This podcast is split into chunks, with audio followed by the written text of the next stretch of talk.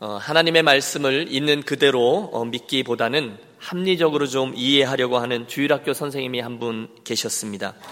이분이 열심히 여러 가지 책들을 읽으면서 공과를 준비하셨는데 그 책들 중에 하나가 아마 자유주의적인 입장에서 쓰여진 책이었던 것 같습니다. 주일 공과학 공부 시간인데 아이들에게 홍해 이야기를 이렇게 가르치고 있는 겁니다. 얘들아, 사실은 말이야, 이 홍해라는 말이 본래 히브리어로 얌스프라고 하는데 그건 곧 갈대 바다라는 뜻이거든. 그러니까 깊은 홍해가 그 물이 쭉 갈라져서 이스라엘이 건넜다라기보다는 갈대들이 자라고 있는 그 얕은 물을 이렇게 그들이 첨벙첨벙 내면서 건너갔다는 말이지. 그러면서 자기도 이렇게 합리적으로 그 이야기를 설명하고 있는 자신에 대해서 참 멋있다, 참 설득력이 있다라고 감탄했습니다. 하지만 이야기를 듣고 있던 꼬마들 중에 하나가 반짝거리는 눈으로 손을 들고 벌떡 일어나서 선생님에게 이렇게 묻습니다. 선생님, 우리 하나님 진짜 대단하세요. 그렇게 얕은 물에 그렇게 많은 애국 군대들을 다 빠뜨려 죽게 하시다니 말이에요. 라고 말합니다. 여러분, 누구의 믿음이 더 큰 것이죠? 네, 꼬마입니다. 오늘은 우리가 홍해 앞에서의 이스라엘을 만나보려고 하는데요. 저는 오늘 저와 여러분 모두가 하나님의 이 이야기를 그대로 듣고 들은 대로 믿고 또 그 믿음이 우리들 삶의 실제가 되어지는 인생 살게 되시기를 축복합니다. 네. 어, 지난 시간 저와 여러분은 애국 땅을 막 출발했던 이스라엘의 모습을 통해서 우리들에게 펼쳐져 있는 광야의 길, 믿음의 여정에 지닌 세 가지 특징을 상고하였습니다.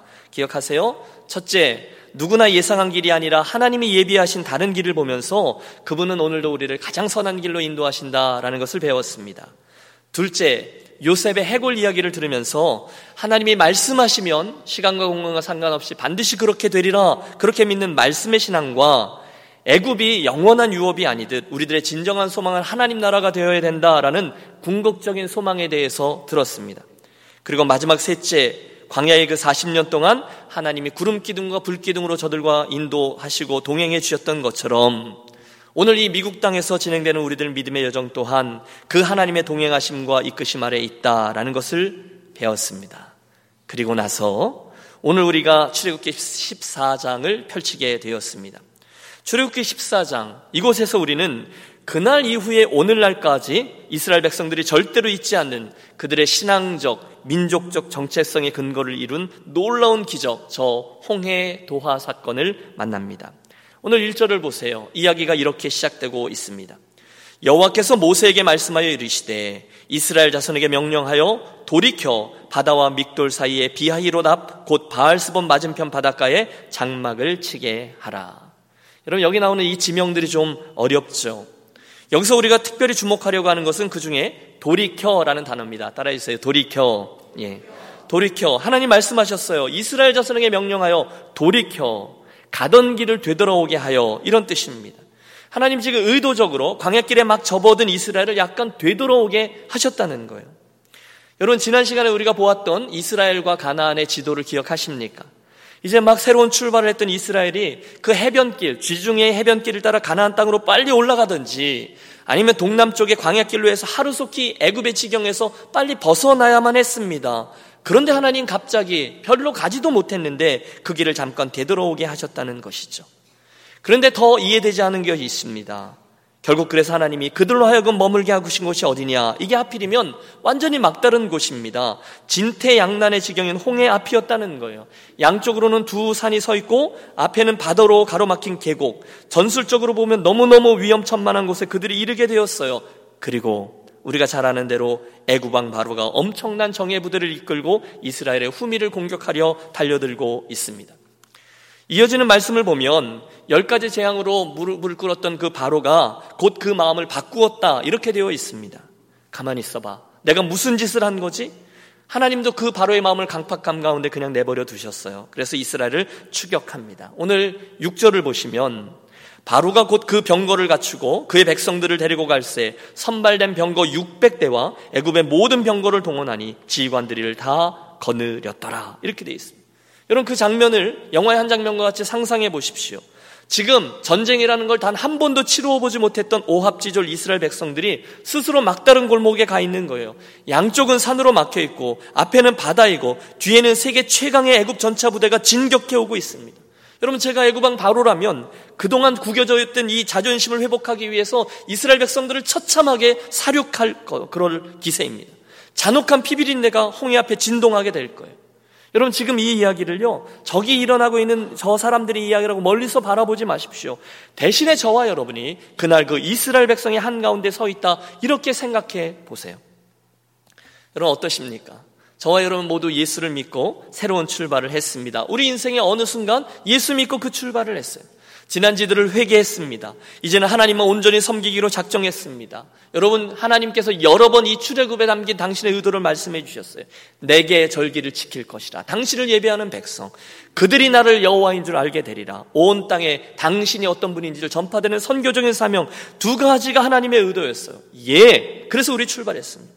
이제 누가 뭐라 해도 이제는 하나님 그분을 온전히 사랑하며 온전히 섬기겠습니다. 여러분 신앙 여정 중에 우리는 여러 번 그렇게 결단했어요. 뭐죠? 새로운 여정 가나안 땅을 향해서 우리가 출발한 것입니다. 그런데 여러분 그 순간에 그 모습을 결코 기뻐하지 않는 이가 있습니다. 누굽니까? 우리의 원수 마귀입니다. 또는 세상이라고도 할 수 있을 거예요. 그 마귀가 그 세상이 우리들 믿음의 여정 위에서 얼른 바로가 되어 달려들고 있습니다. 어떻게 해서든지 우리들을 두려움에 묶으려고 어떻게 해서든지 우리로 순순히 하나님을 따르지 못하도록 발악합니다. 그래서 우리는 종종 힘든 일들을 만나게끔 되어 있어요. 마치 그날 그 이스라엘 백성들처럼 말입니다. 하지만 여러분 걱정하지 마십시오. 우리와 함께 하시는 이는 우리들의 이 믿음의 여정을 같이 가시는 이는 우리를 어두운 데서 불러내어 새로운 길을 걷게 하신 하나님 그분인데 그분은 마귀보다 강한 분이요 아니 이미 그 마귀의 모든 것을 물리치고 승리하신 분임을 우리는 믿습니다. 예. 또이 홍해 사건을 조금 다른 측면에서도 생각해 볼 수 있어요. 이는 막 출애굽했던 그 이스라엘 백성들을 한 번 더 훈련시키셔서 성숙한 자리에 이르도록 하는 하나님의 포석이었다는 겁니다. 이해가 되시죠? 그럼 물론 처음에는 이해가 되지 않습니다. 하지만 나중에는 결국 큰 축복으로 화하게 되는 시련, 어려움 또는 훈련들이 저와 여러분의 인생에 종종 자리하고 있어요. 여러분, 정말로 어려운 일 말입니다. 적당히 어려운 일 말고 정말로 어려운 일. 내 영혼이 신음하고 그 누구도 내게 도움을 줄 수 없을 것 같이 느껴지는 정말 처절한 절망의 자리에 처하던 경험들 말입니다. 아까 전 집사님 간증할 때 그런 얘기 하셨잖아요. 파산도 경험했고 일부 예배 때는 차 두 번 뺏겼다는 얘기도 했는데 이번에는 말씀을 안 하셨어요. 인간적으로 도저히 빠져나갈 길이 없어요. 모든 소망을 다 잃어버리게 되는 정말 막다른 자리, 홍해 앞이죠. 그 경험들이 우리들에게 있었어요. 여러분 경험하셨죠? 때로는 사업 때문에. 여러분 사업이 어려워지면 끝이 없잖아요. 때로는 가족 때문에, 한국에서 걸려오는 전화 때문에 얼마나 고생합니까? 때로는 건강 때문에, 의사에게서 받은 그 진단 하나가 인간관계 때문에. 우리로 하여금 그 막다른 골목, 깎아지를 듯한 벼랑 끝에 서게 하는 경험들을 하게 합니다. 훈련이죠. 하나님! 그분의 이름을 간절하게 부를 수밖에 없는 그런 상황을 우리 여러 번 경험했어요. 아니, 어쩌면 오늘 이 자리에 그런 신앙적인, 인간적인, 또 육신적인 이슈로 인하여 그 홍해 앞에 서 계신 분이 계실지 모르겠습니다. 바로 그러하기에 사랑하는 여러분, 오늘의 이 설교를 통해서 저는 저와 여러분 모두 홍해 앞에 서 있던 이스라엘 백성에 되어서 하나님께서 우리를 위해서 행하시는 이 놀라운 일들을 함께 체험하고 함께 목도하고 결국 내가 그와 온 군대를 인하여 영광을 얻어 애굽 사람으로 나를 여호와인 줄 알게 하리라. 하나님 이 말씀이 어떻게 경험되게 어떻게 성취되는지를 경험하게 되는. 그래서 결국 그 홍해를 멋들어지게 건너가는 축복의 주인공들이 되시기를 축복합니다. 예. 물론 여러분, 우리는 이미 정답을 가지고 있습니다. 어떻게 해야 되죠? 이런 상황 말입니다. 아, 그렇지. 하나님 참 선하시지. 따라서 이번 일에도 하나님이 숨겨놓으신 놀라운 섭리가 있으시겠지. 하나님은 결국 나를 구원하시고 당신을 더 알게 하시고 나로 하여금 더 성숙하게 하시겠지. 결국 모든 것이 합력하여 선을 이루게 하시겠지. 여러분 우리는 그 정답을 웬만하면 다 알고 있습니다. 인생의 코너에 몰렸을 때 우리는 하나님의 선하심을 붙잡고 인내하며 당신이 감추어 주는 축복을 기대하며 기도하며 나아가야 된다라는 것을 압니다. 정답 맞아요. 그런데 문제가 뭡니까? 그때 내가 그걸 아는 것은 알겠는데 내가 실제로 그렇게 사는가? 여러분 이게 다른 문제더라는 거예요. 예수를 잘 믿는데 어려운 일을 만났어요. 그때 여러분 참 많이 당황스럽잖아요. 남의 일이 아니라 내 일일 때는 정말 힘이 들잖아요. 여러분 내 옆에 있는 형제분이 그런 어려움을 만나면 아, 믿음으로 이겨냅시다. 함께 기도합시다. 말하기 쉬워요. 그러나 내 일일 때는 말이에요. 너무너무 힘듭니다. 입에서 원망과 불평이 나오고요. 의심, 의심이 나오고요. 심장이 쿵쾅쿵쾅 뜁니다. 큰일 났다. 믿음 없는 말이 납니다. 야, 좌우는 산이고 앞에는 바다고 뒤에는 애굽의 군대 어떻게 하지? 뭘 어떻게 해요? 여러분 그때는 우리 새벽 예배 나오잖아요. 작정 기도 하잖아요. 기도해야 돼. 비상이야. 여러분 그런 의미에서 믿음의 사람들이 만나는 고난은 축복일 때가 많습니다. 왜냐하면 홍해를 만나면 어떻게 해서든 기도하려고 우리가 시도를 해요. 여러분 대답해 보십시오. 우리가 기도해야 된다는 걸 아는데 잘 기도를 안 해요. 왜 그렇게 우리가 기도를 잘 안 하죠? 여러분 모르세요? 예. 그건 저와 여러분이 아직은 좀 살만하기 때문입니다. 예. 제 말이 맞죠?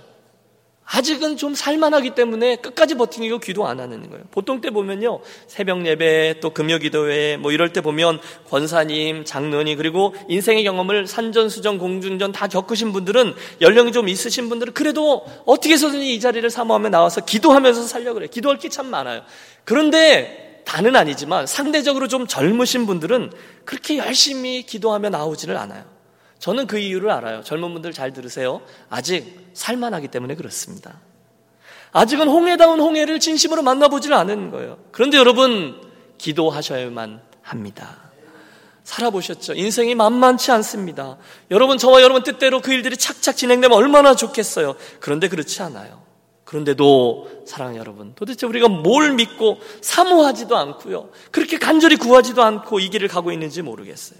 혹시 여러분 하나님이 여러분 앞에 큰 홍해를 만나게 하시면 그때서야 나와서 기도하시겠습니까? 속된 말로 여러분 맞고 잘 하시겠습니까? 아니면 안 맞고 잘 하시겠습니까?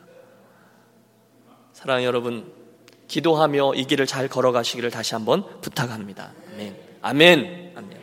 예, 아멘 하고 예, 목사님 기도해야죠가 아니라 정말로 매일매일 무시로 깨어 기도하며 이 길을 가시기를 권해요. 힘들 때도 기도하죠. 하지만 평소에도 기도하시면서 영적인 실력을 키우십시오. 그래야 이 믿음의 여정, 여러분 40년 가야 되거든요. 실력으로 감당할 수가 있는 겁니다. 아쉽게도 그날 이스라엘의 반응은 좀 달랐습니다. 그들은 이 상황 속에서 이렇게 반응해요. 10절을 보십시오. 바로가 가까워 올 때에는 이스라엘 자손이 눈을 들어본즉 애굽 사람들이 자기들 뒤에 이른지라 이스라엘 자손이 심히 두려워하여 여호와께 부르짖고 여러분 이스라엘 백성들의 첫 번째 반응은요 두려워하여였습니다. 따라해 주세요. 두려워하여. 그들은 이 상을 보고 심히 두려움부터 느낍니다. 아니 그 두려움이 압도됐습니다. 그래서 울부짖습니다. 와! 여러분 지금 그들이 울부짖었다는 것이 기도한 것이 아님을 아십시오. 본문에 나오는 여호와께 부르짖고라는 표현은 지금 우리가 얘기한 믿음의 기도를 의미하지 않아요. 오히려 그들의 울부짖음이 그 뒤에 계속해서 나오고 있습니다. 원망의 표현이에요. 이유가 있죠. 그들은 우선 그 상황 속에 펼쳐진 어려움부터 보았기 때문이요. 바로가 가까이 올 때에 이스라엘 자손이 눈을 들어 본즉 이스라엘이 눈을 들어 본즉 뭘 보았습니까? 그때 저들의 시선이 어디를 향하고 있습니까? 그 바로의 군대입니다. 그들의 처한 현실입니다. 그 군대, 애굽 군인들이 서슬퍼런 기세로 다가오고 발발굽 소리가 나고 지축이 흔들리고 무시무시한 병거들을 본 거예요. 우린 다 죽었다. 두려움 속에 묶인 겁니다. 사랑하는 여러분, 물론 인생의 어려움이 다가올 때 그 상황에서 닥치는 두려움, 누가 거기서 자유롭겠습니까? 하지만 저와 여러분을 향한 우리 하나님의 기대는 그때 그 상황을 향한 우리들의 시선과 두려움에만 머물지 않음을 기억하시기 바랍니다. 여러분 하나님은 언제나 우리에게 그걸 기대하셨어요. 상황이 어려운 걸 알아요. 형편, 나를 힘들게 하는 애굽의 군대에게만 우리들의 시선이 머물러 있는 것을 하나님이 기뻐하시지 않는다는 거예요. 여러분 성경은 계속 그 일이 반복되고 있습니다. 엘라 골짜기에 있었던 골리앗을 기억하시죠. 사울 왕과 또 그 골리앗을 맞닥뜨리고 있는 이스라엘 군대의 고민을 우리 기억합니다. 40일 동안 아무것도 하지 못하고 두려움에 묶여 질질 끌려가고 있습니다. 왜요? 그들 눈앞에 자리하고 있는 인간병기, 거대한 사이즈의 골리앗 때문이죠. 매일매일 나와 하나님을 욕하고 이스라엘을 조롱하는 철천지 원수 골리앗. 하지만 어느 누구도 그의 엄청난 크기와 더러운 욕설에 눌려서 두려움 속에서 자유롭지 못합니다. 단 한 사람을 제외하고 말입니다. 하나님의 사람이죠. 다윗이 팔을 걷어붙이고 나섭니다. 이유는 간단합니다. 다윗도 골리앗을 보았어요. 하지만 그 골리앗 뒤에 그 상황 너머에 이 모든 것을 지켜보고 계시던 여호와 하나님의 존재를 믿음의 눈으로 바라본 것입니다. 적들에게 포위되어서 벌벌벌 떨고 있던 엘리사의 시종 게하시를 의뢰합니다. 게하시를 위해서 어, 하나님의 사람이 기도하죠. 주여 저의 눈을 떠 뜨게 하여 열어 보게 하옵소서. 순간 눈앞에 있던 상황들을 보고 벌벌 떨고 있던 시종이 하나님이 눈을 띄워주자 자기들을 보호하고 있던 천군 천사의 존재를 보고선 곧 안심하게 됩니다. 뭘 보느냐? 이게 중요하다는 거죠. 사랑하는 여러분, 오늘 여러분 삶의 형편을 힘들게 하고 있는 형편이 뭔지는 모르겠어요. 그러나 그 상황, 그 형편, 그 사람, 그 조건, 앞으로 그 일로 인해서 다가오게 될지 모르는 어려움만을 보지 마시고 대신 우리 인생 전체를 붙들고 계시는 하나님의 손길을 바라봄으로 믿음으로 이 두려움을 떨치고 이겨내는 저와 여러분이 되시기를 권합니다. 하나님이 우리에게 주신 마음은 두려워하는 마음이 아니요 라고 하셨어요. 두려움은 믿음의 여정 중에 하나님이 우리들에게 기대하시는 믿음의 반응이 아닌 거예요. 홍해 앞 이스라엘 백성의 두 번째 반응도 있습니다. 11절에요. 함께 우리 11절을 읽겠습니다. 그들이 또 모세에게 이르되 애굽에 매장지가 없어서 당신이 우리를 이끌어내어 이 광야에서 죽게 하느냐 어째 당신이 우리를 애굽에서 이끌어내어 우리에게 이같이 하느냐 여러분 뭐죠? 이스라엘의 두 번째 반응은요 원망과 불평이었습니다. 이것도 따라해 주세요. 원망과 불평. 예. 그들이 계속 불평하고 있어요. 12절을 보십시오. 우리가 애굽에서 당신에게 이른 말이 이것이 아니냐? 이르기를 우리를 내버려 두라. 우리가 애굽 사람을 섬길 것이라 하지 아니하더냐? 애굽 사람을 섬기는 것이 광야에서 죽는 것보다 낫겠노라. 여러분 저들이 대놓고 모세를 원망합니다. 하지만 사실 그들이 모세만 원망하고 있습니까? 아니요. 그들은 그 모세 뒤에 자리하고 계신 하나님을 향하여 원망과 불평을 쏟아놓고 있습니다. 하나님 지금 다 듣고 계신데 말이에요. 여러분 우리도 그런 때가 많이 있습니다. 그러면 안 되는데 그러면 안 되는데 그 상황 자체를 왜곡하게 돼요. 여러분 나도 모르게 확 뒤집어질 때가 있습니다. 말을 하다 보니 막 나오게 되는 거예요. 절제하지 못해요. 여러분 이스라엘 보세요. 그들은 애당초 출애굽할 의도가 없었다는 거예요. 우리는 그냥 애굽 땅에서 노예로 사는 게 좋았는데 우리를 왜 굳이 이 광야까지 끌고 나와서 저 바로의 손에 죽게 하느냐? 저들의 원망이에요. 그들 믿음의 실체예요. 여러분 우리가 이 믿음의 여정을 걷다 보면 힘든 일 만날 수 있습니다. 홍해가 가로막을 때가 있습니다. 애국 군사들이 추격해 올 때가 있어요. 그런데 그때 어렵죠. 어렵습니다. 그런데 그 순간에 내 뜻대로 되어지지 않는다고 내 기대대로 하나님이 움직여 주시지 않는다고 마구자기로 기분 나빠하고 모세를 욕하고 더 나아가서 하나님을 원망하는 그렇듯 막말하는 신앙인들이 되지 않으시기를 바랍니다. 속은 상해요. 상황이 쉽지 않아요. 여러분 누가 쉽겠어요? 하지만 우리는 결국 이 일이 어떻게 이어져서 어떤 결과가 되어질지는 아무도 몰라요.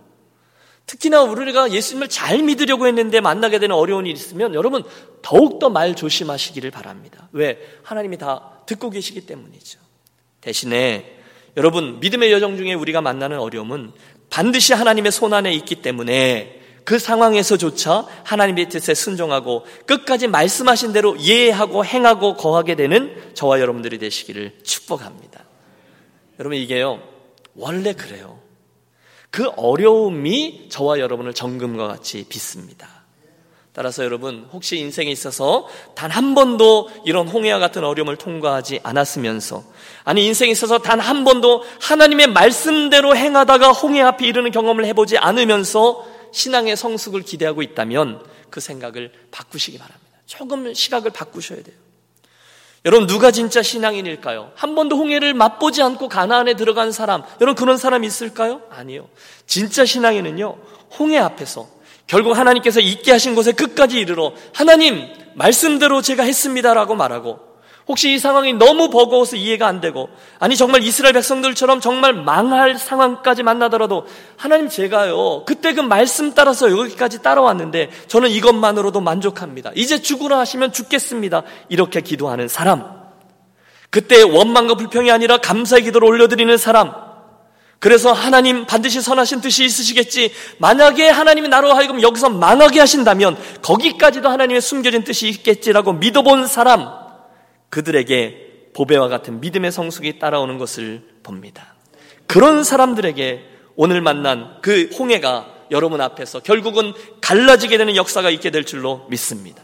사랑하는 유년 가족 여러분, 여러분 앞에 있는 그 홍해를 가르십시오. 그 홍해를 원망과 불평과 두려움으로 대하지 말고요. 하나님을 향한 믿음으로 대하여 결국 밤새 불어온 하나님 기적의 광풍을 경험하는 저와 여러분들이 되시기를 축원합니다. 제 욕심입니다. 여러분, 우리 유니온교회를 향한 제 욕심. 이왕 예수를 믿으려면 끝까지 제대로 믿는 저와 여러분이 되셨으면 좋겠어요. 그냥 선택하는 거죠. 투신하는 거예요. 여러분 하나님이 양다리 작전을 좋아하지 않는 것을 아시죠? 애굽을 떠났으면 떠난 거지. 가다가 조금만 어려우면 애굽에서 종로를 탈 때가 좋았는데 나는 출애굽을 원하지 않았었는데 또 저 뒤에 나오는 것처럼 애굽의 고기 까마 옆에 있었을 때가 좋았는데 그렇게 말하는 사람들 여러분 그들은 결단코 하나님의 기쁨, 하나님의 거룩한 소유, 하나님의 백성, 그분의 제사장 나라가 될 수 없는 거예요. 양다리 작전 많죠. 하나님과 재물 많죠. 하나님과 뭐 권세, 하나님과 세상, 하나님과 다른 사람들에게 인정받는 것, 하나님과 쾌락, 하나님과 죄 짓는 자리, 하나님과 다른 것들에게 적당히 양다리를 걸치고 있다가 이 두 가지가 잘 되면 하나님의 은혜인 양 막 가다가 혹시 조금만 내 뜻대로 안 되면 바로 애굽 이야기를 꺼내고 그러시다면 여러분 그런 분들은 예수 정말 피곤하게 믿게 될 것입니다. 정말 피곤해요, 여러분 예수 믿는 게. 순간순간마다 고려해야 되거든요. 그러므로 여러분 따라해 주세요. 예수를 믿는 길에는 퇴로가 없습니다. 믿습니까? 돌아갈 길이 없어요. 애굽을 떠났으면 가나안으로 가야 되는 거예요. 통고해야 된다는 거예요. 하나님을 따라 나셨어요? 그러면 여러분 퇴로는 잊으십시오. 여러분 손으로 퇴로를 끊으셔야 돼요. 그날 이스라엘의 실수가 뭡니까? 그들은 우선 상황을 보았습니다. 그리고 두려웠습니다. 그 입에서는 원망과 불평이 쏟아져 나왔습니다. 이게 아쉬운 거예요. 그러나 여러분 여기에 오늘 저와 여러분이 주목하려고 하는 모세의 반응은 좀 달랐습니다. 아니 완전히 달랐죠. 우리 그 홍해 앞으로 함께 나아가 그가 외쳤던 13절과 14절의 말씀을 담대함으로 합독하겠습니다. 13절 모세가 백성에게 이르되 너희는 두려워하지 말고 가만히 서서 여호와께서 오늘 너희를 위하여 행하시는 구원을 보라 너희가 오늘 본 애굽 사람을 영원히 다시 보지 아니하리니 여호와께서 너희를 위하여 싸우시니 너희는 가만히 있을지니라 할렐루야 여러분 오늘 이 설교를 통해서 저와 여러분이 얻고자 하는 믿음인 바로 이것입니다 그날 모세의 믿음이에요 그날 행했던 모세의 믿음의 반응을 우리가 함께 배우자는 거예요 보십시오, 여러분. 모세는요, 똑같은 걸 보았습니다. 이스라엘 백성들이 보는 것 똑같은 처지에 있었고 똑같은 것을 보았습니다. 그러나 그것 절망만을 보지 않았어요. 물론 여러분, 지금 모세가 이 일이 결국 어떻게 되어질지를 미리 알고 있지 않았다는 점을 유념하셔야 돼요. 모세도 몰랐어요. 지금 하나님이 그 홍해 속, 바다 속에 길을 내고 있다는 걸 모세도 모르고 있었어요.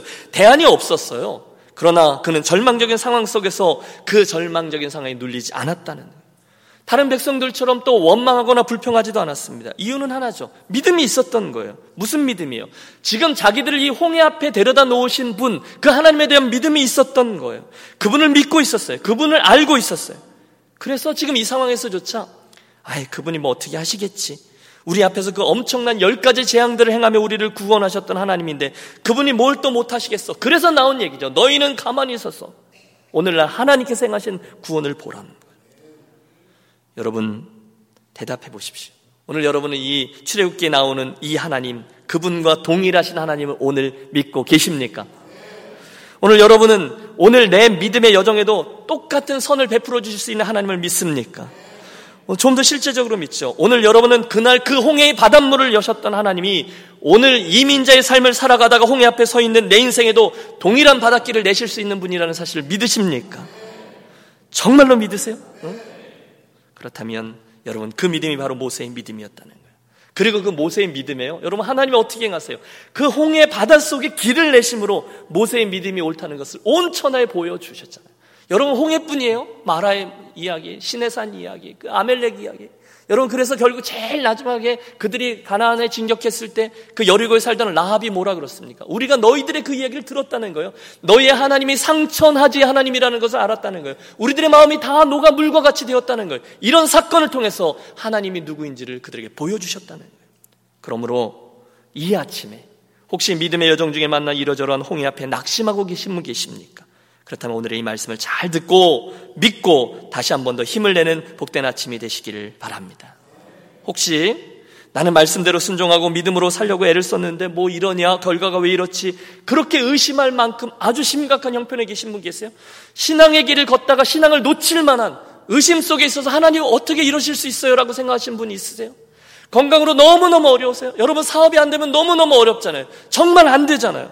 그런 상황에 계시다면 사랑하는 여러분, 낙심하지 마십시오. 그 상황에서 우리가 믿음을 빼놓고 무엇을 붙잡을 수 있겠어요? 믿음을 붙드세요. 어떤 믿음이요? 너희는 가만히 서서 두려워하지 말고 여호와께서 오늘 너희를 위해 생하시는 구원을 보라. 너희가 오늘 본 애굽 사람을 영원히 다시 보지 아니하리라. 여러분 믿음의 사람에게는요 눈앞에 보이는 것이 전부가 아닙니다.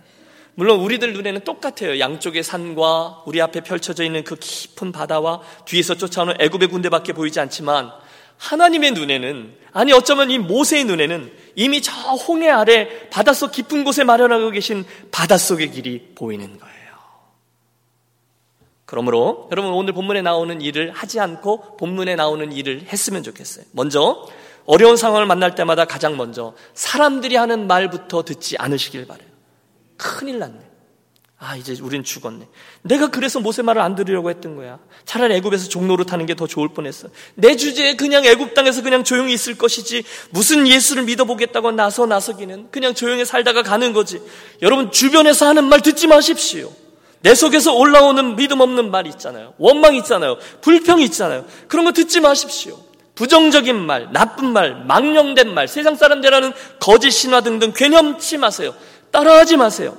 그러기에는 우리들 믿음의 여정이 너무 귀하고 너무 짧아요. 너무너무 바빠요. 여러분 맞죠? 하나님이 기뻐하시는 말, 믿음의 말, 격려의 말, 사랑의 말, 세우는 말, 이렇게 믿음의 여정을 가기에도 우리는 너무너무 바빠요. 그래서 그날 모세가 그거 안 한 겁니다. 그러다 보니 모세가 안 한 게 참 많이 있네요. 그는 상황만 보고 두려워하는 거 안 했습니다. 원망하는 말 안 했습니다. 책임을 전가하는 말 안 했습니다. 왜곡하는 말 안 했습니다. 대신에 그는 믿음의 말을 했습니다. 하나님을 이야기하고 그분을 기대했어요. 그리고 믿음으로 선포했습니다. 네 가지. 첫째, 두려워 말라. 여러분 한번 해보시죠. 두려워 말라. 당연하죠. 지금 눈앞에 있는 일이 힘들어 보이고 정말로 큰일 난 것 같고 해요. 여러분 제 삶에도 오늘 이런 일들이 많아요. 정말 태산과 같이 막혀져 있고 정말 눈앞에 펼쳐지는 홍해가 있어요. 여전히 힘들어요. 답이 없어요. 하지만 그 일보다 더 크신 하나님, 그 홍해보다 더 위대하신 하나님, 여러분 엘로힘 뭐죠? 전능하신 하나님. 엘로이 보고 계신 하나님. 여호와 이래 준비하신 하나님. 그분을 바라봄으로 오늘 이 환경에서 오는 두려움을 떨쳐내시기를 권합니다. 여러분, 솔직히 우리 하나님이 언제 한번 안선하셨던 적이 있으셨습니까? 여러분 이게 의문문이에요. 우리 하나님이 여러분에게 안선하셨던 적이 있으셨습니까? 없습니다. 그분이 오늘도 당신의 팔로 저와 여러분의 그 광약길 믿음의 여정을 지키시고 보호하시고 인도하심을 알기 때문에 두려워하지 마시기를 부탁합니다. 두 번째는 가만히 있으라예요. 이것도 해볼까요? 가만히 있으라. 홍해가 가로막혀 있어요. 그때는 하나님의 일하심을 기대하면서 먼저 나서서 설치지 말라는 것입니다. 오해하지 마십시오. 우리가 해야 될 일까지는 하는 거예요. 하나님께서 이끄시는 데까지 순종해서 그 위험천만한 자리에 가 있으라 하면 그곳까지 가는 거예요. 그리고 나서 드디어 당신께서 일하실 때가 되면 하나님은요, 저와 여러분이 예외 없이 침묵을 요구하셨습니다. 여러분 그때의 그 침묵은 포기가 아닙니다. 손을 놓는 게 아니에요. 대신 그때의 그 침묵은 하나님을 향한 신뢰이고요. 맡김이고요. 믿음의 또 다른 선포인 거죠. 하나님 여기까지 왔습니다. 이제는 하나님께서 일하여 주십시오. 하나님의 공간이에요. 너희는 가만히 있어 내가 하나님 됨을 알지어다. 여러분 이 홍해뿐이 아니었어요. 40년 후에 요단강을 건넜잖아요. 여리고를 취하잖아요. 그때 하나님이 그들에게 끝까지 순종하게 했습니다. 그러면서 순종하면서 그 바퀴를 돌고 두 바퀴를 돌고 계속 도는데 하나님이 그들에게 한 가지 말씀하셨어요. 온전한 침묵입니다. 찍소리 하지 말라는 겁니다. 가만히 있으라는 거예요. 이유는 하나입니다. 내가 한다는 거예요. 설치지 말라는 거예요. 예레미야애가 3장 26절 사람이 여호와의 구원을 바라고 잠잠히 기다림이 좋도다. 여러분 어려운 일을 만날 수 있습니다. 보통 어려움 말고 진짜 어려움을 만날 수 있어요. 그때 소리를 지르고 큰일 났네. 울부짖거나. 그래서 내가 안 간다고 했잖아. 당신 때문이야. 원망하거나. 그러지 마시고 대신 그 상황에 끝까지 순종한 후에 가만히 있어 보십시오. 하나님께서 뭘 하시는지를 지켜보자는 거예요. 세 번째 이스라엘을 향한 하나님의 기대는 보라입니다. 오늘날 여호와께서 너희를 위하여 행하시는 그 구원의 역사를 보라. 해보실까요? 하나님의 구원을 보라. 예. 그 순간에 그냥 그러려니 하지 말고 아무 생각 없이 거기 서 있지 말고 두 눈을 크게 뜨고 하나님께서 너희를 위해서 행하시는 구원을 지켜보라는 거예요. 뭐죠? 증인이 되라는 겁니다. 우리 종종 기도합니다. 하나님 도와주십시오. 이제는 하나님밖에 없습니다. 주여 일하여 주옵소서 행하실 줄로 믿습니다. 그리고 아멘 한 후에 빨리 손 털고 일어납니다. 아니에요. 기도하셨다면 여러분 그곳에서 가만히 서서 하나님께서 어떻게 밤새 동풀을 불어 동풍을 불어 바닷길을 어떻게 내시는지 어떻게 구름 기둥과 불 기둥으로 그들을 막아 주시는지 그들이 어떻게 건너는지 내 옆에 건너고 있는 이들의 얼굴 표정이 어떤지 건넜을 때 우리가 무슨 찬양을 하는지 분명히 목도하라는 거예요. 왜? 증인이 되어야 되기 때문이죠. 그리고 나서 이제 하나님이 여신 그 길을 따라 순종의 발걸음을 떼는 겁니다. 하나님이 여신 길을 건너라. 예! 하고 바닷길을 건너는 거죠. 여러분, 이게 우리가 믿음의 여정 중에 만나게 되는 홍해를 대하는 믿음의 방법인 거예요. 결국 오늘 우리들의 이 홍해 이야기는 하나님의 의도 그대로 결국 하나님 당신의 영광을 드러내는 멋들어진 도구요 간중으로 마무리됩니다. 이 사건이 벌어지기 전 한참 전에 4절에서 하나님은 당신의 의도를 이미 말씀하셨어요. 내가 그와 그의 온 군대로 말미암아 영광을 얻어 애굽 사람들이 나를 여호와인 줄 알게 하리라. 맞습니다. 결국 이 홍해 사건을 통해서 하나님은 당신의 하나님됨을 만천하에 드러내 보여 주셨습니다. 사랑하는 여러분, 마지막으로 한 번 더 여쭙니다. 오늘 인생의 홍해를 만나셨습니까? 가능성 제로로 보이는 어려운이 어려운 일이 여러분을 짓누르고 있습니까? 그때 기억하세요. 하나님께서 만나게 하시는 홍해는요, 배로 건너는 것이 아니라 믿음으로 건너는 것인 줄로 믿습니다. 이게 제 얘기가 아니에요. 히브리서 11장 29절이죠. 믿음으로 그들은 홍해를 육지같이 건넜으나 믿음으로 그들은 홍해를 육지같이 건넜으나 홍해는요 믿음으로 건너는 바다예요. 그러므로 사랑하는 여러분 오늘의 말씀에서 배운 대로 우리 그대로 하기로 하겠습니다. 가장 먼저 광약길에서 만난 홍해를 보시면서 두려움에 묶이지 마십시오. 내 뜻대로 되지 않는다고 원망과 불평부터 막 쏟아내지 마십시오. 대신에 하나님의 기대대로 이 모세를 통해서 주신 그분의 매뉴얼대로 행하겠습니다. 네 가지를 말씀드렸죠. 제일 먼저 너희는 두려워 말고 두 번째 가만히 서서 세 번째 하나님께서 너희를 위해 생하시는 구원을 보라. 그리고 나서 건너라. 함께 기억합니다.